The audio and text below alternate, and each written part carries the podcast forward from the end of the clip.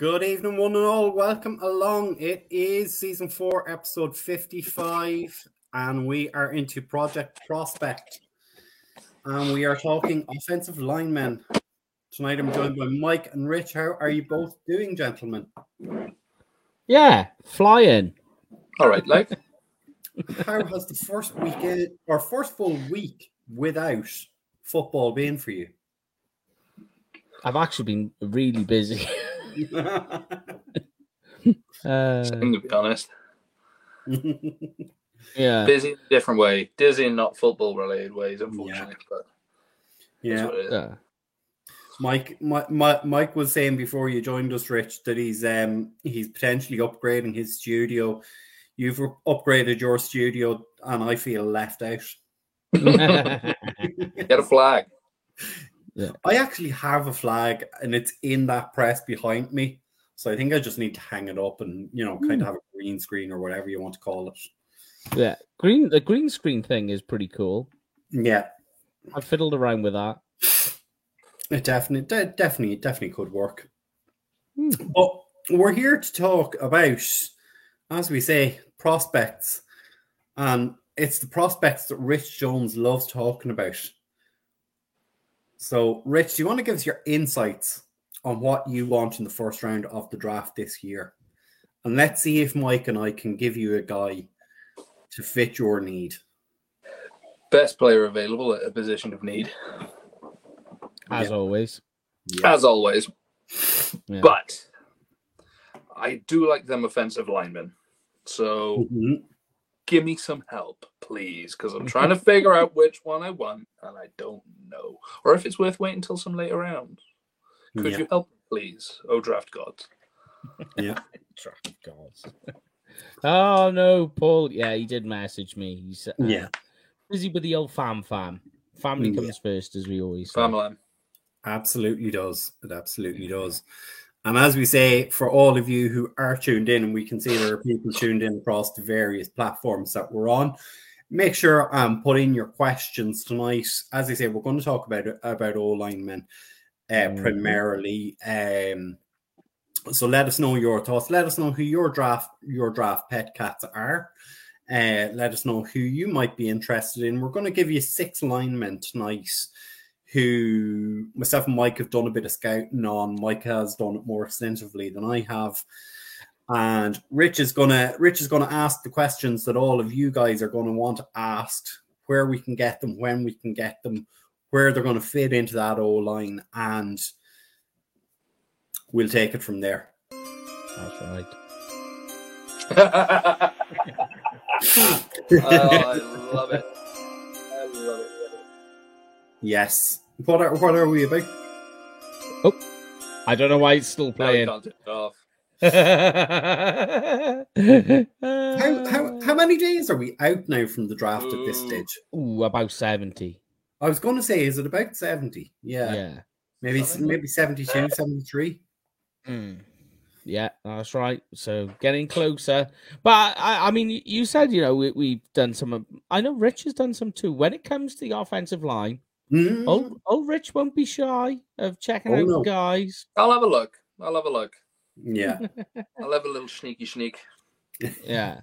I mean, like, like the offensive line, when you like, people keep saying, like, on one part, I do agree because you're looking really Ugh. in in the realm of depth is what we're looking at more inside than outside because tackle i think we have depth um but yeah you know like when you stop and you think about it the cowboys were like third in sacks allowed and in the top 10 in pressures allowed from the offensive Mm. line plus when terence steele was playing if you look at both tony pollard and ezekiel elliott in their average yards per carry. It was really good. It was Mm. solid. It was solid work. So it's not like the offensive line is what's the word I'm looking for? It's not like as if it's completely, you know, like the early Tony Romo days. You know, we're Yeah. not looking at that. It's really what they're trying to do is try and seal the deal. Is what you're trying to do with the offensive line. Is co- complete what you've started. Essentially, is that Yep. there's there's multiple moving parts to an offensive line, and what they don't Mm. want to do is get so far and then go. And give up on it. Um, because the Cowboys, you know, everybody always says about how good the Cowboys are drafting. More specifically, I think more than anything with the Cowboys is how good they are at drafting offensive linemen, not just in the first round in general. Because you think McGovern, he was a third round pick, and you think of, of Terence Steele, he was a, a UDFA. These yeah. are guys, and you know we've had it in the past as well. La'el Collins, uh, he was a UDFA. Um, you know, like you could think of the reverse polarity of that with like Zack Martin and Travis Frederick, who people said shouldn't have been a first round pick. here they are, and there they go, and look at what they've done and performed, and and how they've been ever since once they've been in the league. Yeah. So, oh, go on. Sorry, Brian. No, I was, I was, I was gonna, I was gonna kick it off really, and just kind of, as they say, Rich. You know, like if you could name your ideal line, or you know, not name, but describe your ideal lineman. What what traits do you want in that player? You know, like measurables, size, ability. What are what are, what are some of the key things that you want that guy to have? you ideally, given the way this team is looking moving forward um, and the style that they are transitioning to, ideally you want someone now that is probably a bit better at the pass protection side of things, but still mm. able to run block effectively. Um, yeah. You want someone that is not going to ideally pull a load of penalties, so isn't going to be maybe too aggressive, maybe to be too sort of upper body, um, and you know try and use that strength rather than some athleticism. Depending on what position you draft, you have to take IQ into account. For me, ideally, uh, where I think where I would like them to go, um, if such a player presents themselves, would be the left guard position. Mm-hmm. Um, because then you are able to effectively seal off the middle. The way the lot of the league is running now is they pressure from the edges is is is pretty much a relative constant. Um, mm-hmm. Everyone has a decent edge rusher, more or less. The league has definitely made a big push towards pressures up the middle. Um, you need to be able to seal that off, especially if you're going or transitioning to a more pass heavy offense now like yeah. the Cowboys are going to be doing. You need to be able to protect that front of the pocket if you've already got guys coming around the side so Dak can climb. And Dak has shown, I believe, that he probably not so much needs a bit more time, but benefits from having more time in the pocket and allowing mm. plays to develop. Um, yeah. Or just giving him a bit more time to see. He's quite, he showed as a rookie, he's quite instinctive, but he also had a very good line that gave him a lot of time to throw, and he protected the ball well, which is why that season just gone was so strange for me. But I would mm. I would like that kind of pro, your, your prototypical six four, quite heavy left guard that's going to be predominantly quite good across the board, but predominantly I'd say probably pass protection rather than a mm. heavy run blocker because they're not going to go that way anymore. Yeah.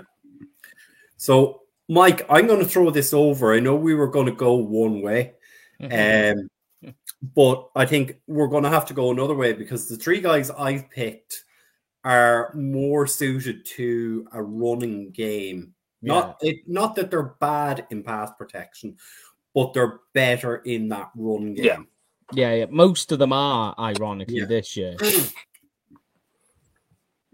So is there a guy on your your list of three that you want to want to talk about who who might fit into Rich's mold of a player? Because as Rich was kind of saying things, I was going right. Okay, I could go with this player, and then I could go with this player, and I was kind of going. Oh, there's no guy that sounds exactly like who Rich is looking. yeah, I mean the the guys. Obviously, we we we most of those, nearly all of them are better at the run block inside than mm-hmm. the pass block inside, yeah. and that includes O'Cyrus Torrance is one of them. Yeah. Um. Obviously, one of the guys we picked from Alabama, um, offensive guard, uh, Emil Ekiyor, is better at the, the the pass protection side than the run blocking. But a guy I would take over him would be uh, Steve Avila, who's much better at the pass protection side Mhm. than um, Emil, and he's from TCU. And if you want to know how aggressive he is, right, Rich, and everyone listening, just go watch the Senior Bowl practices uh, at Steve Avila. The guy is dominating Mhm. um, the whole time.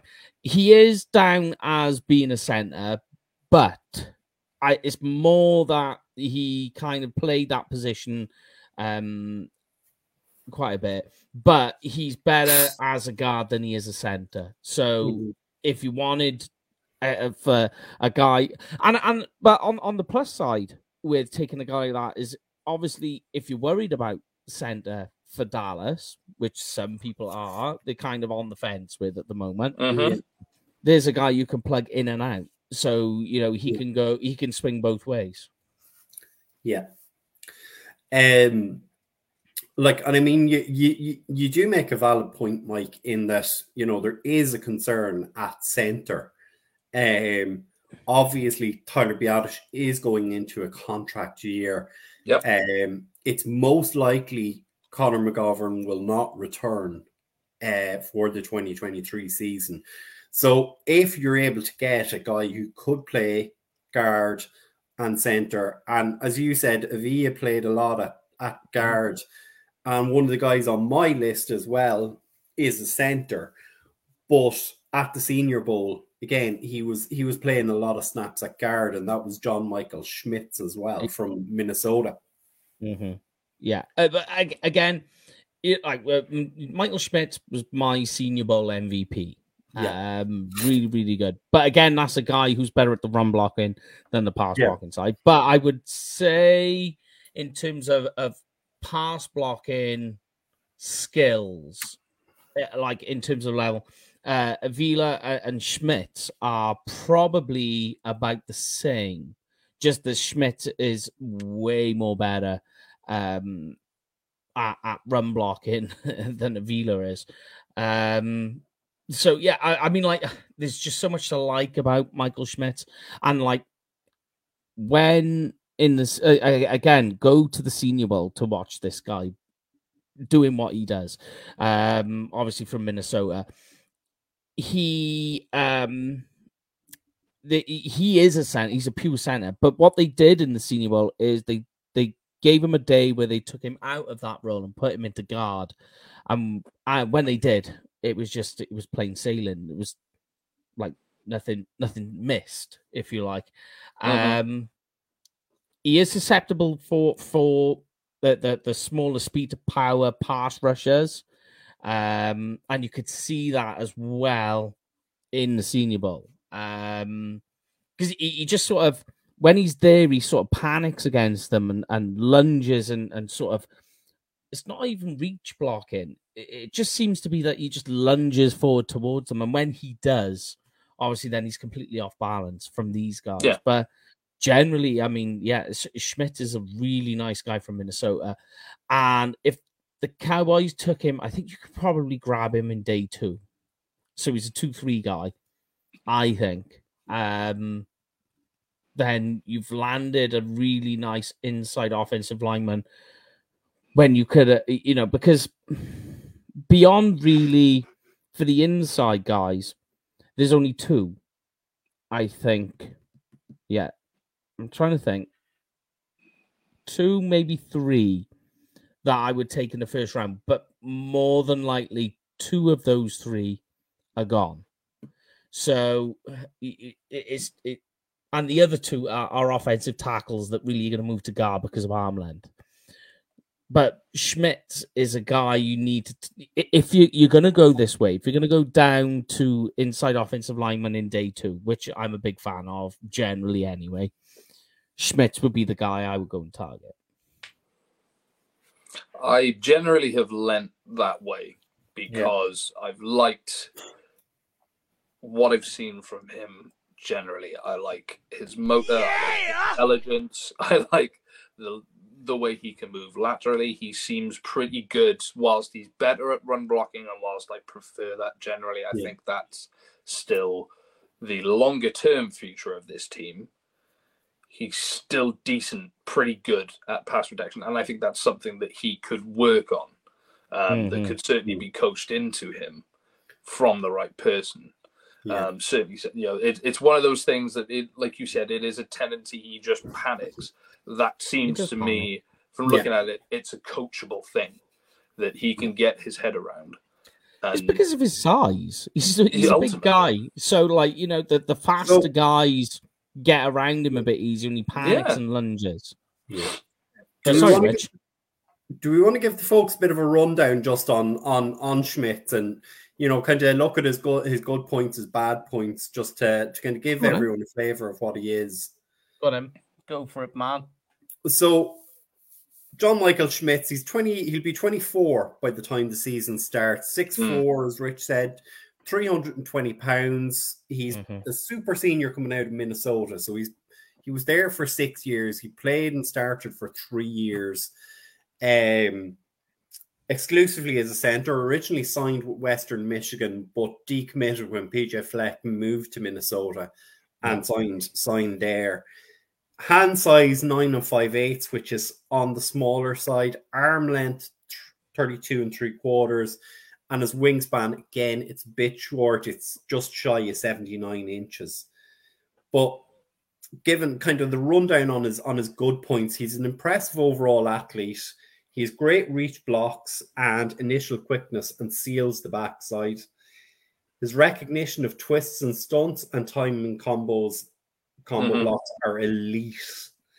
He's strong at the point of the attack and drives defenders backwards, which kind of ties into what Rich was asking about, Mhm. you know, allowing Dak that time in the pocket. He's a mauler in the run game and he is very, very nasty. He is not afraid to go after the opposing defensive lineman. He's the best run blocking center in you know in most most people's eyes across 2021 and 2022. Um, he explodes off the line to get to that second level, creates movement in the run game, and again, as Rich asked for, he has a very very high football IQ. what's he like with his hand, his hand-to-hand combat, Mike? Given he's got a smaller span. I mean, the thing is, what you remember is the wingspan and the arm length when you're playing inside isn't as big of a deal. If Mhm. anything, you want them to be shorter, squattier, and to get in there. Arm Yeah. length with offensive linemen is really on the tackle side because you need Yes. to be you, you need that distance. You need to be putting them across, especially if you kick sliding as well. Yeah. Um, in terms of hand usage, um, I got that he has a very very strong first initial punch, um, Yeah. which obviously is is stunning anybody who's coming into him. Um, good timing, uh, good flexibility, and um, the rest of it I've got is that he's consistent with his hand usage, uh, and is able to get into the second level and do damage there, both with his body momentum, speed, and hand combat. How many sacks did he allow in college? That now that is interesting. I will have. To Now I know that. this. Go on then. So go on. Two. Two, yeah, Ah. His entire time, yeah. two.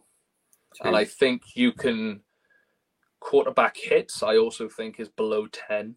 yeah, Pressures is probably, I think, if memory serves right, maybe just above into double digits. yeah, Pretty good.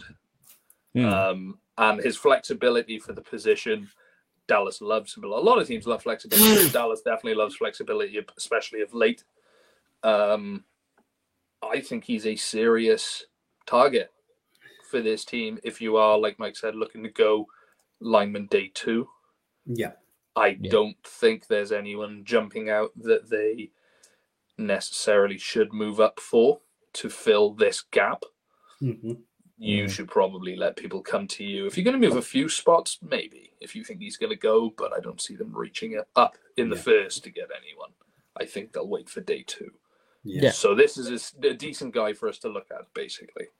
Him But and the, the, the issue you got with pretty much nearly all the inside guys in this year's draft is heavy feet. Uh, and Yeah. Schmitz has heavy feet. But he, again, going back to what we're saying is that he's a big guy.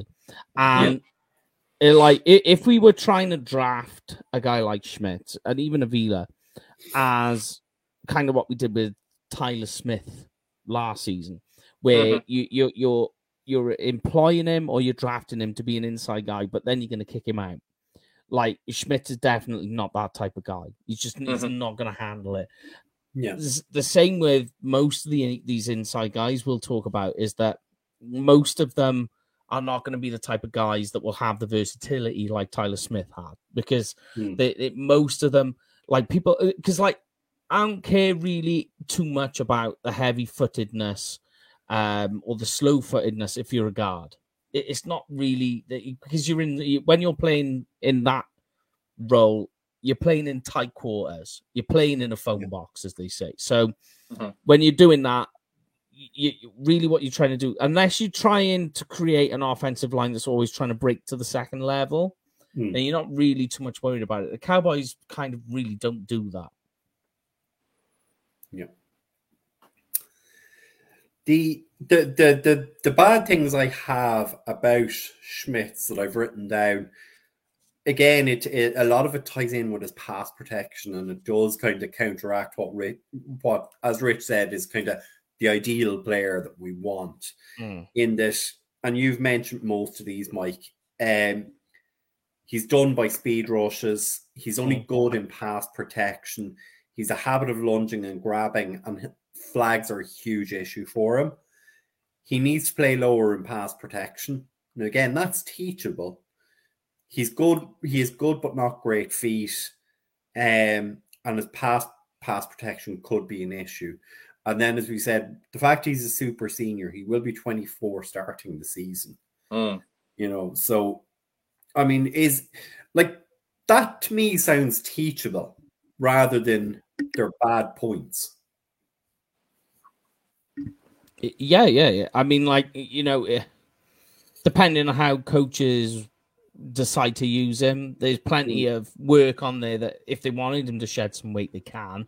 I'm not sure if I mm. want to personally, but you know, they, they, that will help with the mobility depending on how you want your offensive lineman yeah. to play. If you do want them to break into second level, yeah. um, but most of the stuff is more heavy footedness. Is purely down to his size and his frame. Is a, a lot of the issues. Um, so yeah, I mean, the speedy guys, the smaller guys, he does struggle with. Um, that that's sort of normal. Um, the other only one I do worry about is that he, for the position he's played in, he does have good high levels of athleticism, and I'm just worried that when he gets to the NFL, he's going to rely on that too much that he's going to think to himself, I kept dominating, I kept winning in college because I was always the most strongest, fastest guy out there. In the NFL, that's not going to work. Mm. So he's still got he's still got a bit yeah. to learn. Yeah. Okay. So we've we've we've kind of looked at Schmidt, and you you've kind of spoken on Avila, and Paul has said he does like Avila. Mm. Needs to see a bit more of him. Um, Brian, who I think is a new viewer, has uh, tuning in, has asked, "Who's better, Avila or Schmidt?" Schmidt. Schmidt. Okay. So yeah. So look, say Schmitz is gone before we get to the set oh. before we can get him in the second yeah, round. I'll say I'll say I'll say Schmitz. I, I was just about to go back on myself. but I, am just thinking Schmitz because he they, they they're about equal in pass protection, but Schmitz is a bit better on the run blocking. So I'll yeah. go with that. Yeah.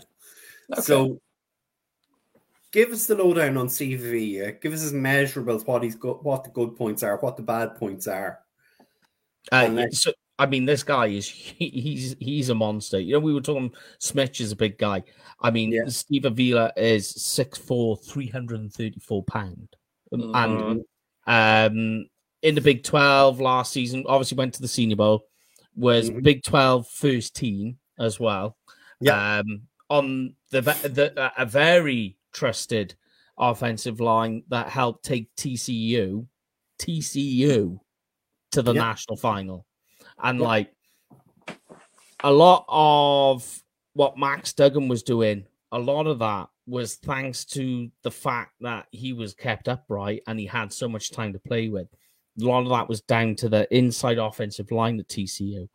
Um, lo and behold, Steve is one of those guys who was the mainstay of that. And Mhm. um, what you always see with Avila is the initial burst. The, the ball is snapped and pow.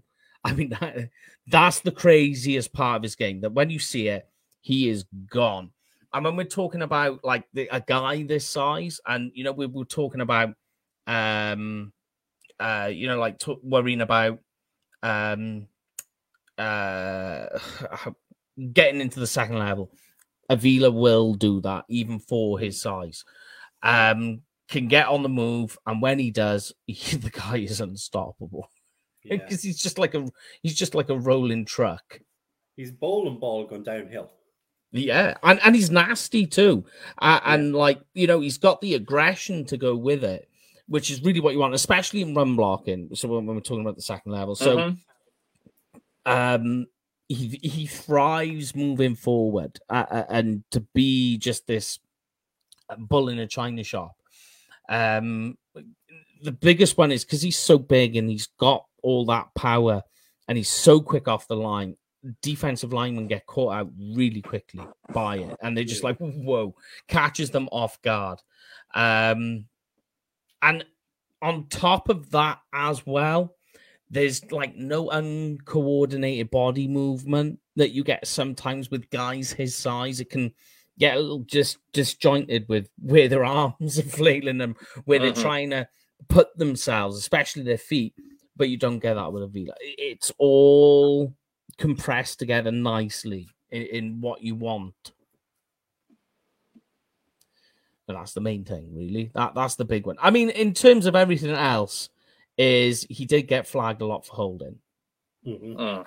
Yeah. Yeah. sorry to say, he did Is that down to his aggression or? hold. He, he- uh, just the way he- his hand placement is the big one. He Hmm. gets too inside. Um, Okay. Yeah, because he is quick. Don't make bones about it. But I think what happens then is he'll get inside too quick, and then he's got his hands up on them. Obviously, if you're inside, it's easier for the the, the defensive player to get to break free. If he's doing that, and Paul will be able to tell you more on the technique of it all. But if your hands are inside, you're going to get free, basically, Yeah. And that that that's just what's happening with Avila is his hand placement can sometimes get a little bit in the wrong place, which means then in order to stop that from happening, he'll hold on to the player. When he does that, it's getting flagged. Yeah. Okay. Hmm. What about his pass protection though? Uh, pass protection. Let me bring up my my notes.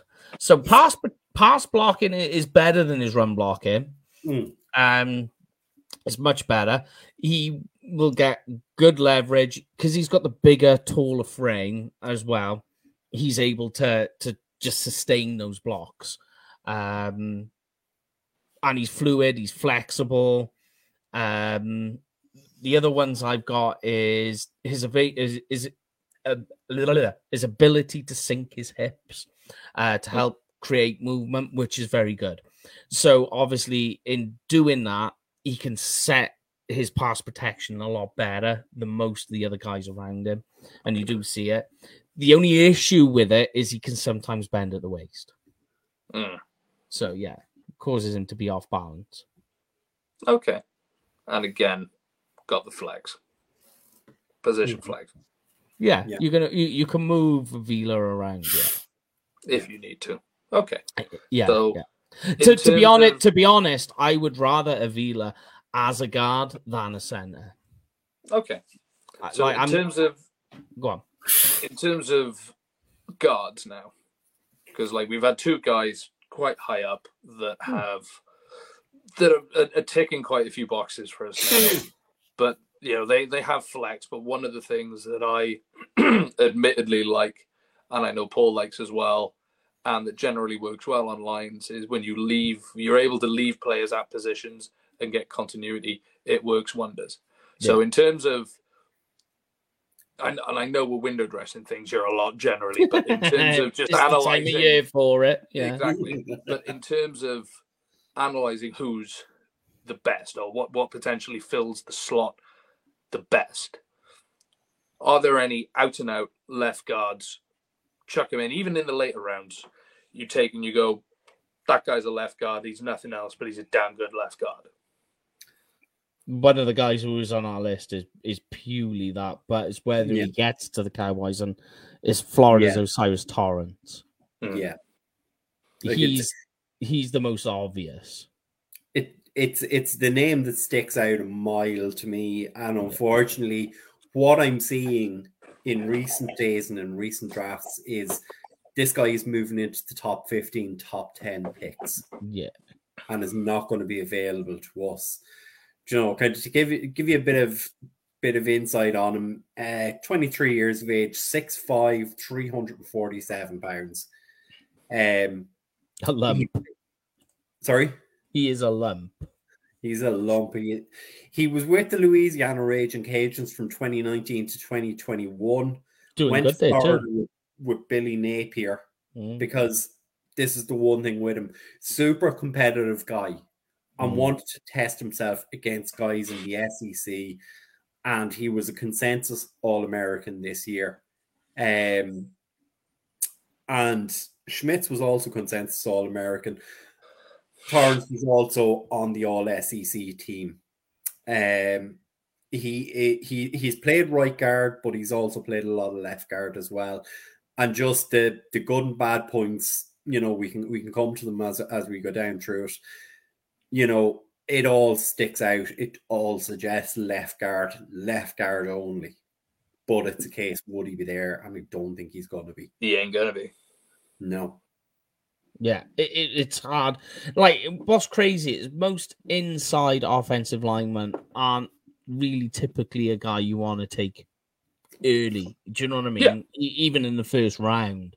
Mm. But Torrence is that type of guy. Again, like a lot of people will talk about Torrence's heavy feet, um, his movement, very much the same as what we just talked about with. uh, yeah, yeah, yeah. With with obviously uh, with Schmitz. Same thing. Yeah, exactly. He's a big guy. So, it, it- but again, if I'm playing him at guard, I'm not worried about the movement. I, he's not the type of guy like, say, Kansas City are going to take because he's not the type of guy you want trying to break into the second level because he's just not that type of guy. Um, but everything, I, he's a man mountain.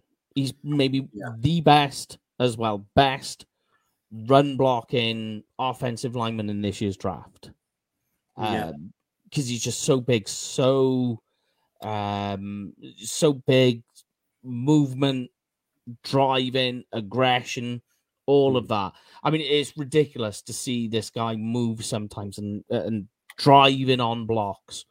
Yeah. And you know, just to say that he's a great pass blocker doesn't mean to say that he's bad at the pass protection either. He's good at it too. Yeah. Like if if if I was to give you a comparison, this is what when I was making my notes out, Rich. He's Larry Allen. Not as good as Larry Allen, but he's Yeah, yeah, Larry Allen. Big guy that can move. Yeah. I mean, Play. a- a- again, he's susceptible to speedy guys. Yeah. Um, doesn't have, although he does have speed, doesn't have acceleration. So Yeah. you do have to worry about that. Um, Okay. he, he- uh, as the game wears on, you'll see him get higher and higher i- i- in his stance, which Okay. can, yeah, which can. So uh, yeah, but I mean, like in college, he's got away with that because obviously he's so big and so hard to move. Yeah. he's just bigger than the rest of the people around him. Yeah. In the NFL, they'll just obviously need to get some more uh, game fitness and stamina into him so that he's able to maintain that throughout. Um, because even regardless, I, I I mean, like one of the notes I put is is The negative is his mechanical motion. Yes. But it's not to say that he's not light on his feet. I think that's a bad thing to say. yeah. Um, it- it's just it's, it is he can lumber as the game goes on, and he becomes mani- mechanical in what he's trying to do. Okay. Yeah. Um, the one, the one thing Rich and you asked earlier about, uh, I think it was either Schmitz or Avila.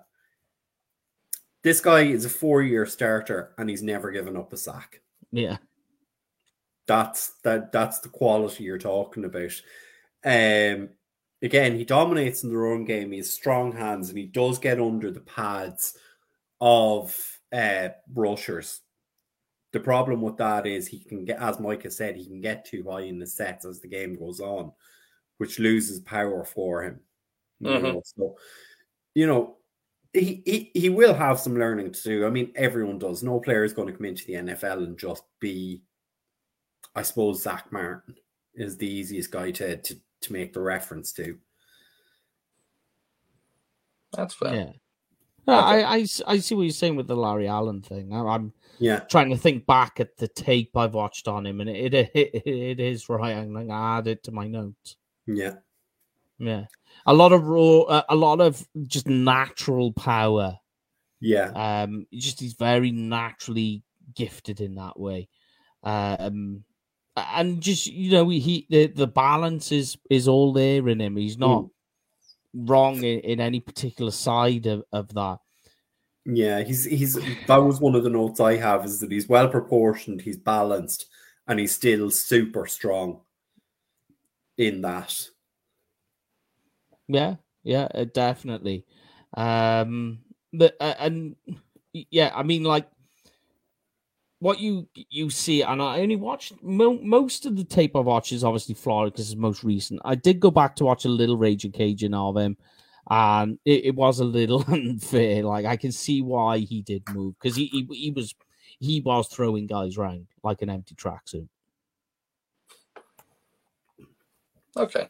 So in terms of then, let- let's let's say bring things a bit more down to earth. Let's drop now go the flip side and not window dress things dramatically. So let's say he's gone. Yeah, So yeah, we don't take anyone in the first round. We take someone else. Day two comes along.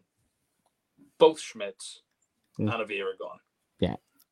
Yeah. Do you take anyone else there, or do you realistically look to move on then to the third or later rounds? And in which case, is there anyone there that tickles your eye? Yeah, we got a couple here, but the one that immediately stands out, and I know if Paul is watching, he'll love this.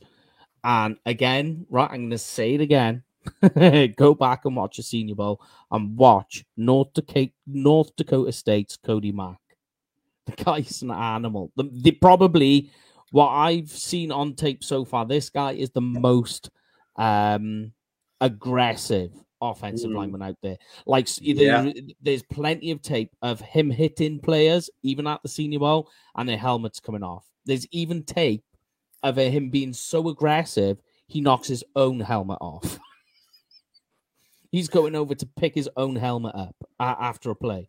Uh, Yeah. This So- guy is wild.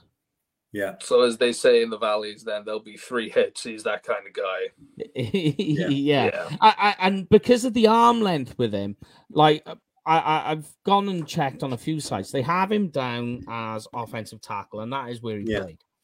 Um, but I'm moving him to guard. I, I, Yeah. Hundred percent. If he, you're drafting Cody Mauch, you're drafting him as an offensive guard. You're gonna get him to put a little bit of more weight on because he is a little Yeah. bit light in the pants. Okay. But you, you put some weight on him and just go and watch what he did in the senior bowl. He will not upset you. This guy, honestly, he's like a Tasmanian devil. That's the best way to describe it. yeah. Nice. Yeah. I'll Okay.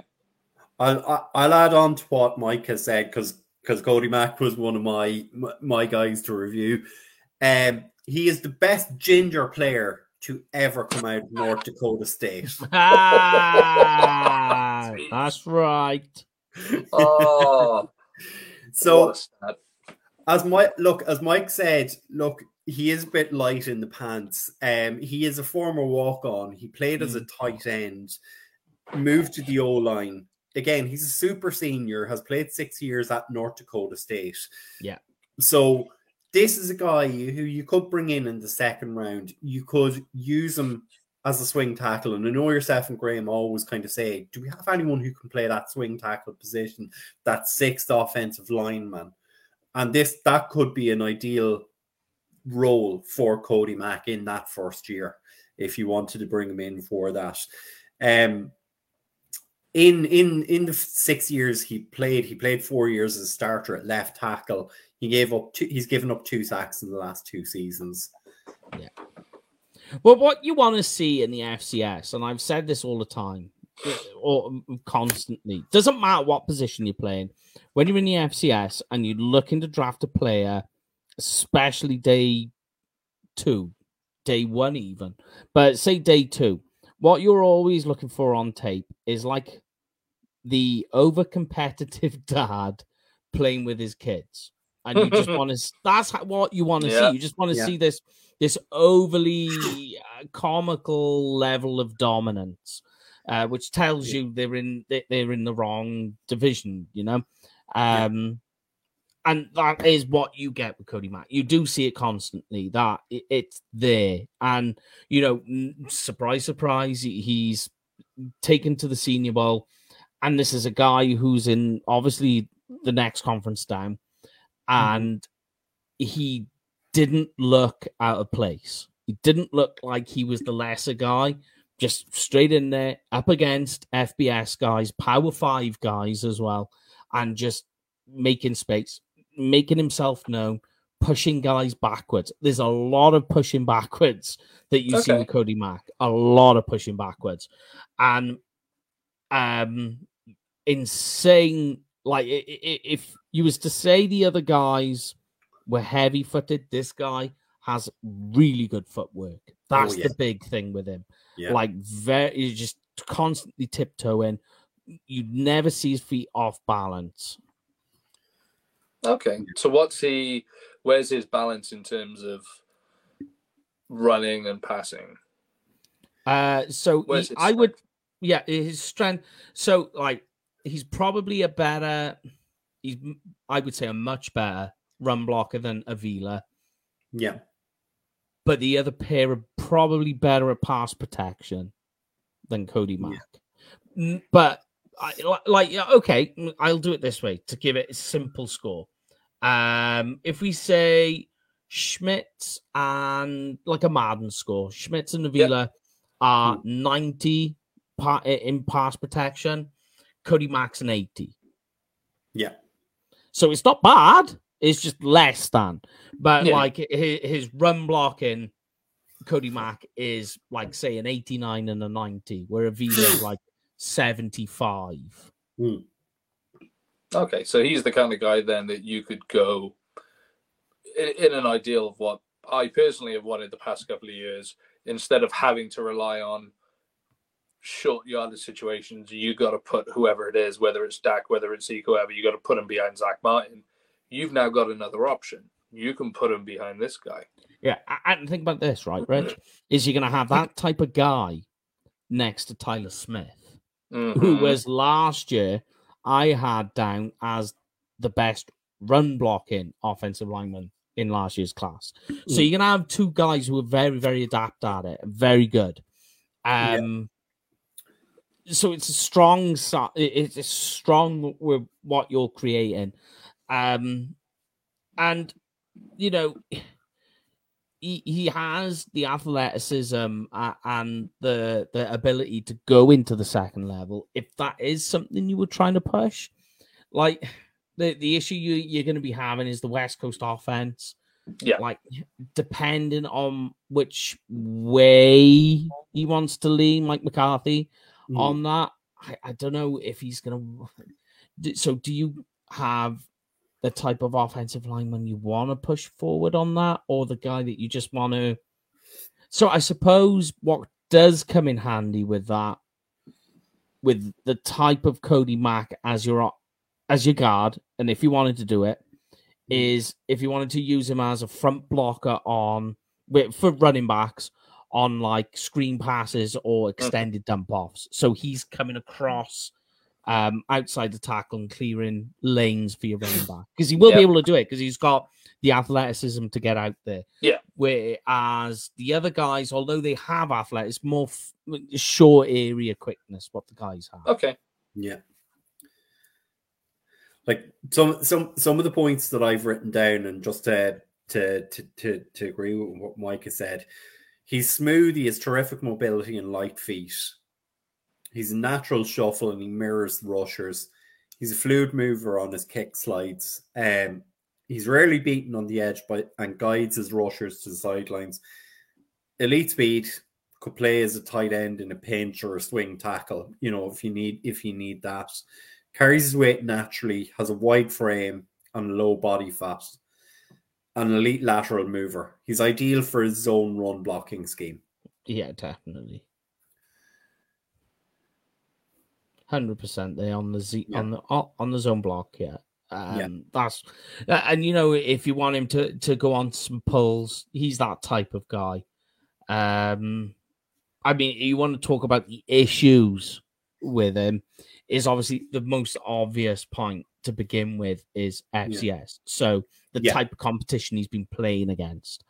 Um, the good news was the Senior Bowl was a place where he could expand on that and be like, I can keep up with the big boys, which he did. But you still, whenever you're watching tape on him, you, he's always up against, you know, accountants and and you know, Yeah, you can't, you can't get away from that. It's yeah, Uh, and even then, the, the the big issue you have with him is um that, like I said, with the bull in the china shop, he literally is like a bull. That he he squares his body downward, as if to like. Um, it's hard to explain what it is that he does. It's, a bit of an unusual technique, and he sort of squares his body down and sort of drives into them. But when he does that, he's looking at the floor, and you see it all the time. And there are just defenders while he's doing this because he's just like a, a, a mad cow, a mad bull rushing forward. Is that So- he's looking down, defenders are just going around him. Yeah, that was that that that was my first bad bad point on him, is that he's a waist bender which hinders his power and gets caught dropping his head a lot. Yeah, he's looking at the. It, it, it's some of it is to do with the protection, and they they, they are taught to tuck in their chin. It- Yeah. It's not a bad thing to do, but he's literally he's doing this very weird technique of, of driving forward with his entire body, and he sort of like clumps himself up and charges forward. Um, you know, everything else isn't too bad. Like the hand placement skills Mm. can be coached. That's not too bad. Like it can get sloppy. Um, is what it what it does, but it's a coach. It, it's again, it's, It's coachable. coachable. Yeah. Yeah. and that was the one of the other things I had down is that he plays upright and he can be unbalanced. But again, that's that's a coachable skill. I Yeah. suppose the the the the one thing that I did that I wrote down was a small concern for me. Very short arms, thirty-two and one eighth inches, which is the fourth percentile. Yeah, and that's why I'm moving him to guard. Yeah. exactly for that reason because Yeah. he, he his arms are so short, you can't leave him a tackle. No. He's definitely he's definitely not a tackle. So that's prob that's quite possibly where they might go with pick 58. Mm. Yeah. Yeah. Sounds like a definite possibility because that's if that's the only sort of inherent thing, you know, you can't change. It's a downside for him. You're not going to be able to coach that, which you can't. You can't coach a guy to have longer arms. Then No. that's not a terrible prospect. That's actually sounding like a, a pretty good prospect for for Dallas for the way they're looking to go specifically for this year. I mean, you can you can make. I mean, you can you can look at things for past this year and and how you think things are going to go and all the rest of it. But ultimately, we don't know, and the team's going to draft for this year. So you they're going to be taking alignment. to the annoyance of some, based on this offense that they're going to look to run this year. Yeah, yeah, definitely. I mean, it, it all depends. Like, depending on on how long they want to wait. The the it's not too bad. There is some nice depth, but I would say once you get beyond the fourth round with the offensive lineman, now you you you've gone beyond really. Um, you you've gone really for traits now at this point. Yeah. So you you've going to mm-hmm. have a lot of work on your hands. So, like cornerback is the same. You know, for for maybe even fifth round at a push. That would sounds crazy, but like again, round. yeah, uh, exactly. Uh. So fifth fifth round, I can see it. Beyond that, then you're just taking guys in the yeah. hope of developing into something. But that that's what they're doing at this stage with the offensive line. That if you're not taking them with one of the first three picks, now you're getting a little. You can still find them in the fourth round, but beyond that is going to be tricky. Yeah. And like if if we're honest about it, there's a lot of guys who are there on the roster at the minute who are fourth and below. I'm thinking yeah. of Josh Ball, Matt Waletzko, Matt Farniok, and I can't remember the I know we picked up another lineman last year. And that for the life of me, I cannot remember. Yeah, Santa. Mm. Or is he? I don't think he's on the practice squad anymore, actually. No. And you and you've got as oh, well the Alec Lindstrom. Got, yeah, yeah, and you've got the um, uh, the international pathway as well. Isaac. Mm. There yeah. you go, Isaac Alarcon. Alarcon. Yeah. Yeah.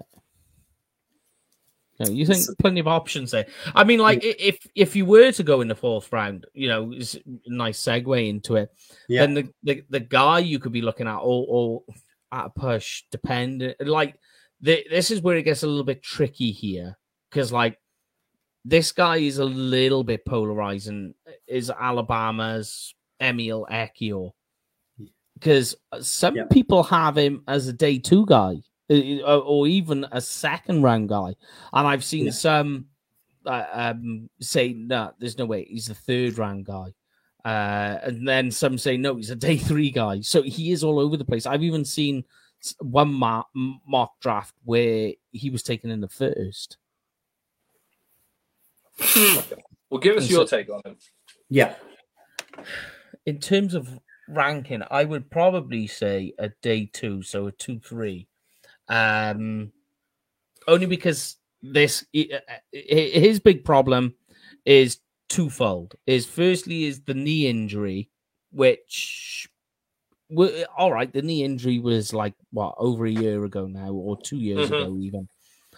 But it's still seems to be that when you watch it, there is a difference in his delivery of what he does in that time. So what happens, what you see is a change in how he done thing. He he did things, and he dominated with his raw power, but he bending constantly at the waist because of it. And I think it's to do with a knee injury why he does it. And when he does it, you as we just said, he's not correctly sitting in his stance. So now he's bending at the waist and he's losing all most of that power because he is built as well, big on the bottom half, and he's not using that by bending at the waist. Um, so yeah, it is a crazy thing to watch when you see it. Um, I don't know. I think he will be able to overcome it. Um, I'm not sure how. Obviously, I'm not a coach on how they're going to be able to do it, but I'm sure they will. Like for a guy coming out of, as we say, look, it's it's Alabama. He's coming out of. He had to have been yeah. a decent player because, as you say, he was he was what three year starter for them. Yeah, yeah, yeah, yeah. You know, like you don't get to be a three year starter at Alabama if you're not a good player. Like I'm thinking of the Brockermeyer brothers, who one of them has already left the program. The second guy I can't find on the depth chart, and they were both five star prospects. Mm.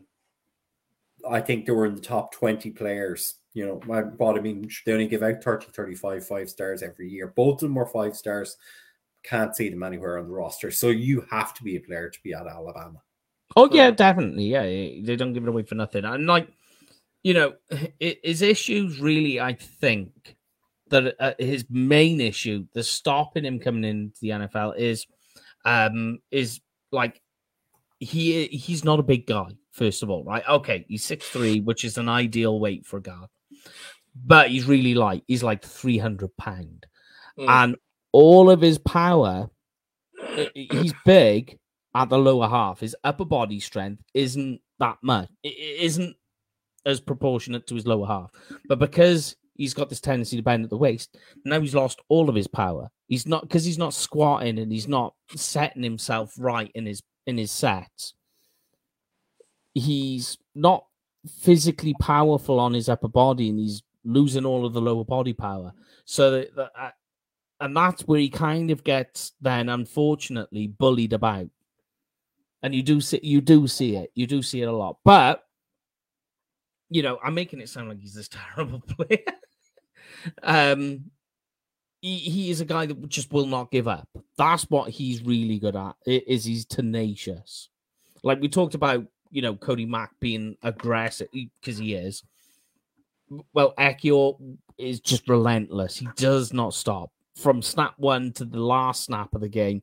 He's got the same fieriness. He's got the same and it, it wears what he does is he wears defenses down because it's just it does not stop.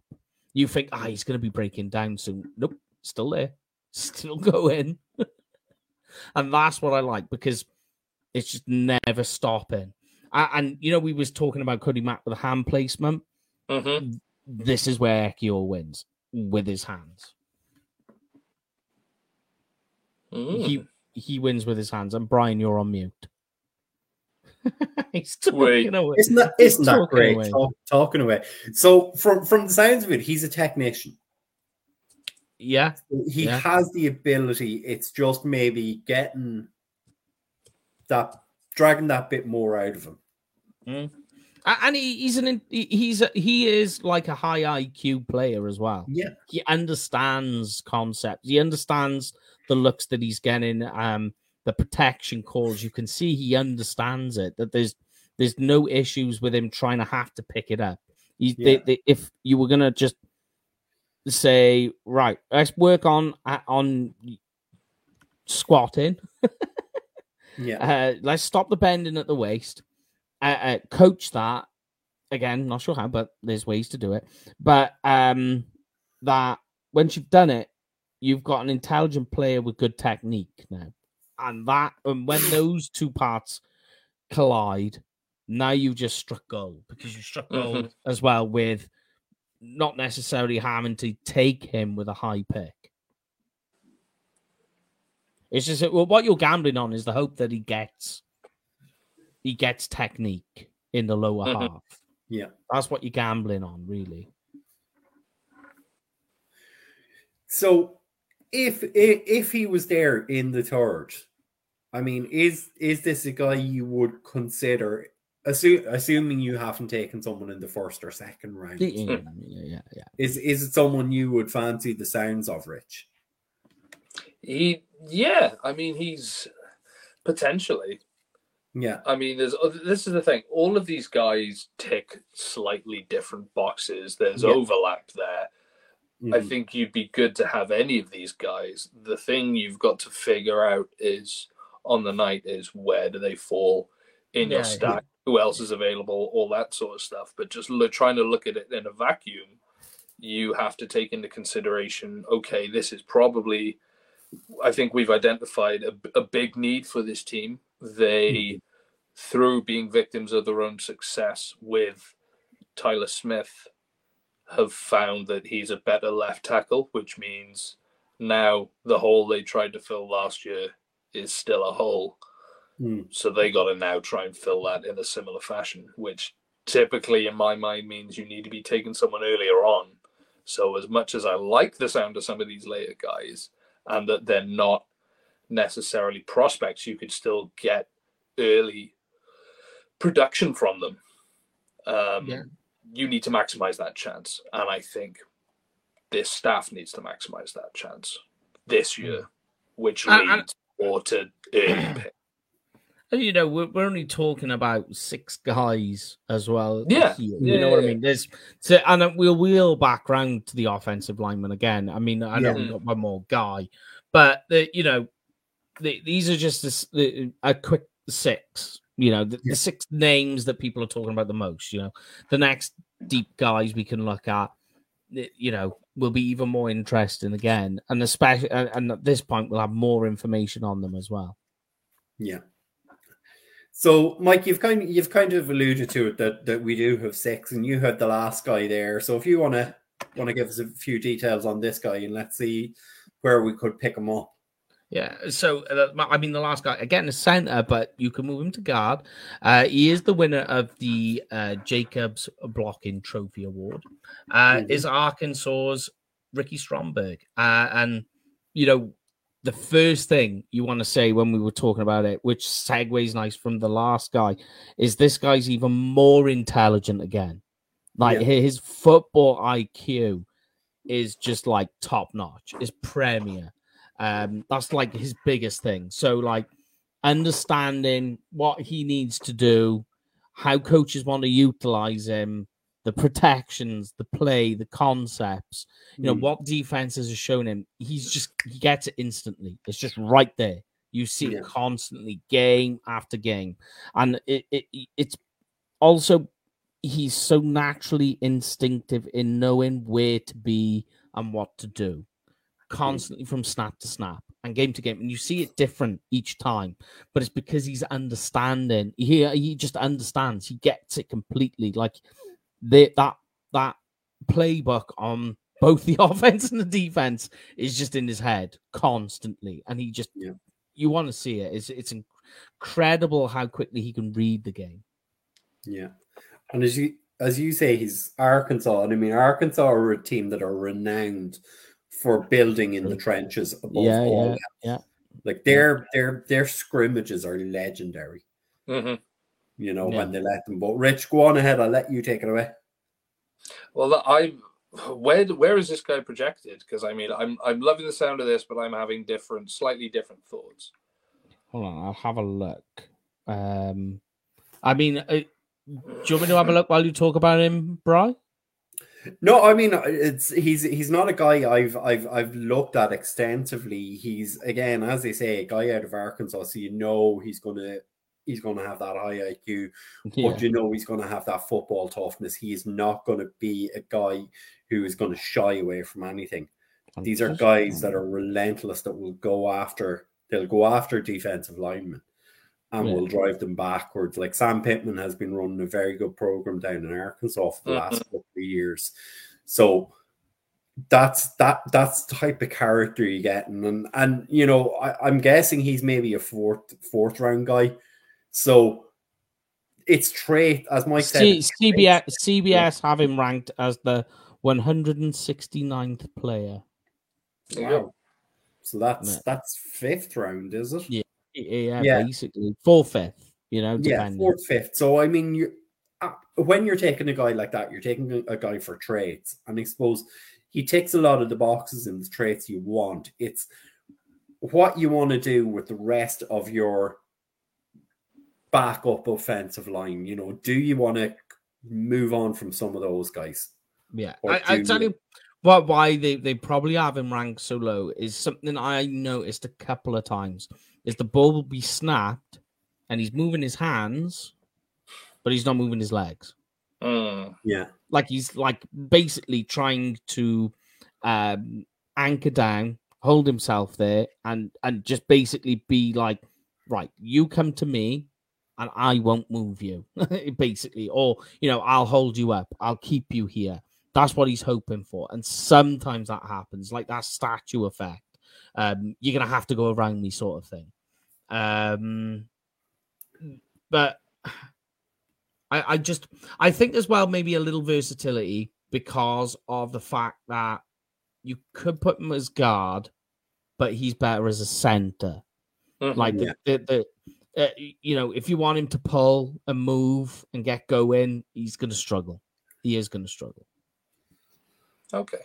So in Yeah. that case, then is it is there potential for a double dip He is in the possible. interior offensive line this year if you took someone else earlier on and then took him instead?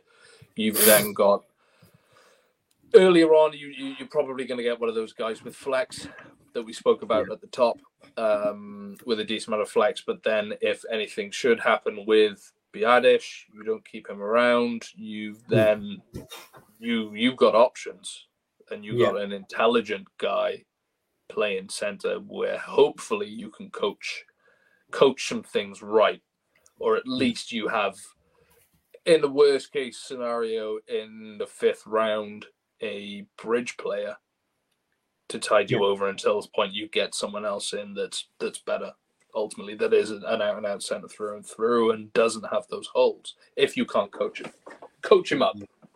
Yeah, Yeah, I, I don't, I don't know what. It's difficult, I think, as well with Stromberg.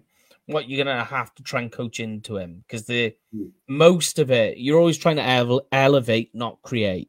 yeah and I, there's going to be a lot of coaches that will take Stromberg and want to create, yeah um, which then is going to just slow his total yeah um, development process down. Yeah. Um, and that's the problem.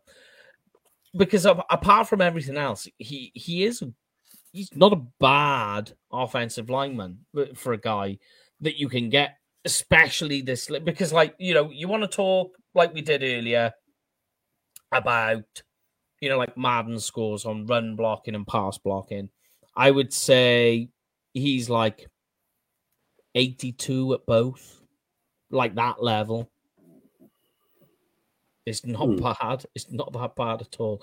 The issues are, are going to be with athleticism, um, Mhm. you know, and and size. size. Size and athleticism issues are going to be the problem. Um, Hmm. He's not. He's. It's not so much that his athleticism is bad. Um, it's more that he uses athleticism for one or two things and not everything else. Yeah. Okay Yes, interesting that's it, baby. That's it. So you, you've you've gotten six players there, Rich. So is there anyone of them that that you're kind of going, I want that guy at this pick, or are are are, are you hopeful? i'm hopeful of not gonna lie of landing Schmitz purely because I I I don't go into things as deep as Mike, partly Mm. because I don't have the time, I don't have the patience, and I'm not as good. But I tend to go very much on gut feeling and Yeah. looking at a guy, the eye test, he ticks a lot of boxes for me, and his flex flies off the page for me, his position flex, and that is something Yeah. this team loves Oh yeah, to Yeah. the point it annoys me at times, Hmm. but it is good. Yeah. Um, especially of late, has uh, you know, the last season has shown that how useful it is. I think it makes the most sense when you Mhm. take everything in the round. I think it is the potential most likely. I could even see them moving up a few spots to get him, Yeah. um, if they had to, depending on how much obviously they like him. If they like him as much as I do, which is a, a completely different thing. They may like someone else completely, you know, in the same way, but just hit someone else. But for me personally, I would, I would love it if we could get him, especially on day two. On Day two. If we have to move up a bit, I'm happy, but not too much. Yeah. But because you, you, want to be making picks, and there's a lot of depth in other positions as well. Yeah. That obviously we'll get into that I want to be using those later picks for, because mm-hmm. there's lots of depth. You can get those guys that can contribute even this year. Yeah. At those positions potentially. So So I would- I'm just sorry, Rich. Go on ahead. no, I just said I would I would love him. If I Yeah. would be a very happy guy if we came away Yeah. with him. So I'm just going to pose pose you guys two other questions. Um, so the first one, and the guys have been debating this in the comments. So we've Joe and Brian who've been talking about it, and it has been something that's coming up recently in the in the past week, ten days. Um, I heard Dallas have been meeting with Tennessee quarterback Hendon Hooker. Are there any legs in this talk, or is this just again? It's the lying season. It's draft season. Yeah, it's draft season. The first thing is, is this time of year, it, it, we call it draft season, also known as the lying season. Yeah. not lying. Um, I mean, it's not a bad thing if they do want to do their, you know, their due diligence on a player. There's nothing wrong with that. Um, but there's also a lot of shimmying with players and prospects, trying to make as much of a name for themselves as they can. If you can make a name for yourself in Dallas, you know you you've just added interest to the rest of the NFL, Oh yeah. and that's the, that that's a big trick. Um, they they there's all sorts of rumors. I mean, the other one is they've been talking to CJ Stroud. Yeah. Um, Yeah, you know, there, there's there's plenty of it floating about. Um, until really you get into um the end of March, beginning of April. Even then, there's a lot of smoke and mirror. But like Yeah. more of the stuff that we get from inside, from people we speak to, uh, and talk to, and hear things about. I kind of just like let it all float along at this stage. yeah. The um the the the second question I have for you both, um, Daniel Jeremiah's mock draft has just come out. His second mock draft. He has projected us to take uh, edge rusher Keion White, and Hmm. O'Cyrus Torrence was the very next pick for the Buffalo Bills. So Seems Thoughts bit on that? That's rich for Keion. Mm. It's way Yeah. too much. Way too high. Way too high. I'm not saying that I don't dislike him, uh, because Yeah. funnily enough, I'm on edge rushers at the moment. Well, I was telling you, I'm just finishing up on them Yeah. and moving to linebackers. Um, I'm trying to find where I had Keion. Where have I got Keion? Because I there's like plenty of other options Yeah. available to you. Like, I mean, I'll, while Mike is pulling that up, Rich, I'll I, I, you. I, yeah, I got, I've got him as like Yeah. End of the second, beginning of the third. Yeah, I'll ask Rich the question. I mean, you're you're you're sitting with us potentially draft night, and we're we're we're looking at the board and we're going edge rusher or a guy who we think could potentially be a top ten draft pick at a position of need in O'Cyrus Torrence, and we pick the edge rusher. How upset would that make you? Oh, I would be full on tables up, pens across the room. What the Sam heck have we done here? Like this is a Yeah. bad idea. I'll, I'll come back sense. And see you guys sense. tomorrow. I'm too angry. Are we going to trade up? No. Okay, bye. that's my that's my kind of reaction. If you if, if you are sitting at the end of the first and there is a top ten guy and you've done you've got to rely on the fact that you've done your due diligence. But if you can't find anything out about that guy in the time that he's slipping, Yeah, you got to make a decision of are you going to take a risk and take this guy if you don't have any indication of why? Or you don't think that it's just because teams needed someone else or liked Hmm. someone else just a little bit better? Yeah, um, because that happens. Hmm if you're going to take a guy that's not top 10 that late you Yeah. got to have a damn good reason and, Yeah. and this is coming from a team that drafted CeeDee Lamb hmm yeah. It doesn't make sense, really, what he's done. Uh, But what he has done is made a very good narrative to make people talk. Yeah, Well, yeah, that is a, uh, a very interesting point, Mr. Poland. yeah. Yes. Suddenly, So- everybody's talking about Daniel Jeremiah and his mock draft. Yeah. What? Like how that Yeah. worked. Oh, and the team he did it with was Dallas. What? so uh Sensing Speaking- themes. Yeah. talk spe- speaking of talk mike i'm going to throw things over to you to let everyone know what's happening on thursday night before we sign off Thursday, yeah, we'll have a look at some more guys. It's the draft show. Um, Mhm. I don't think we've got anybody booked. I don't think we have. I'd Mhm. have to check. Sorry, that's my phone. Um, I'd have to check my calendar. Um, but we'll look at some more first round options for Dallas. Um, me and Paul got into it last week. Had a good chat ab- about some. We'll look at some more, some more of the obscure first round picks. Mhm. Not as obscure as Dan Jeremiah's, but we'll look at some other ones. You know, guys like Andre, he more realistic. You know, the Andre Carter type of pick, or, or Yeah. Cam Smith, even. You know, um, we'll Yeah. look at some of them, and we'll move on with the week. All right. So be before we get out of here, we better give a shout out to all of our friends. So, Rich, if you want to give a Don't shout do out it. to Go on. experience. I'm it.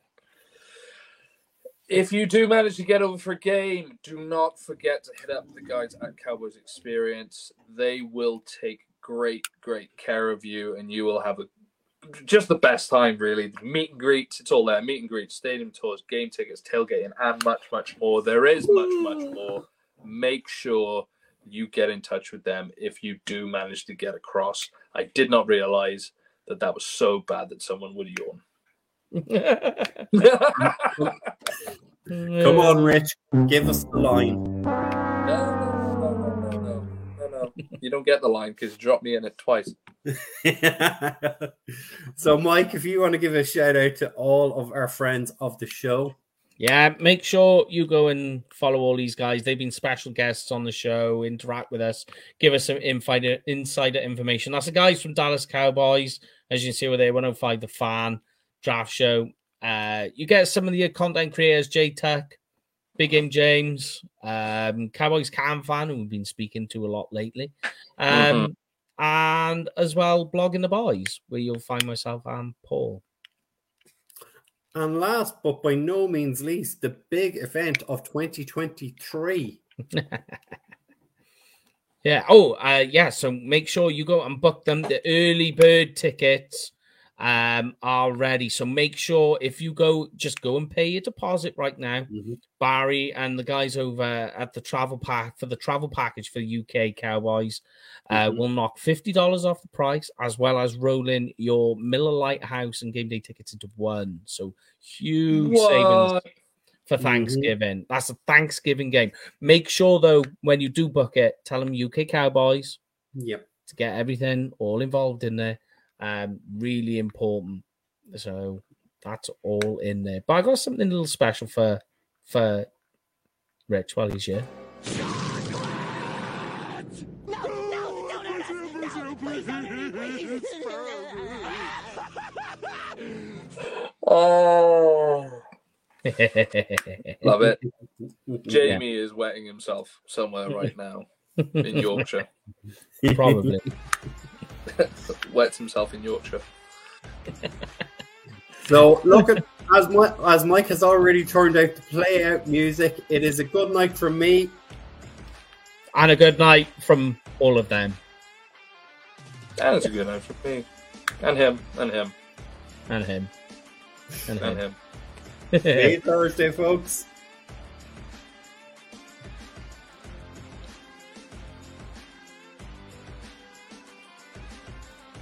Use the code Get Free Stuff.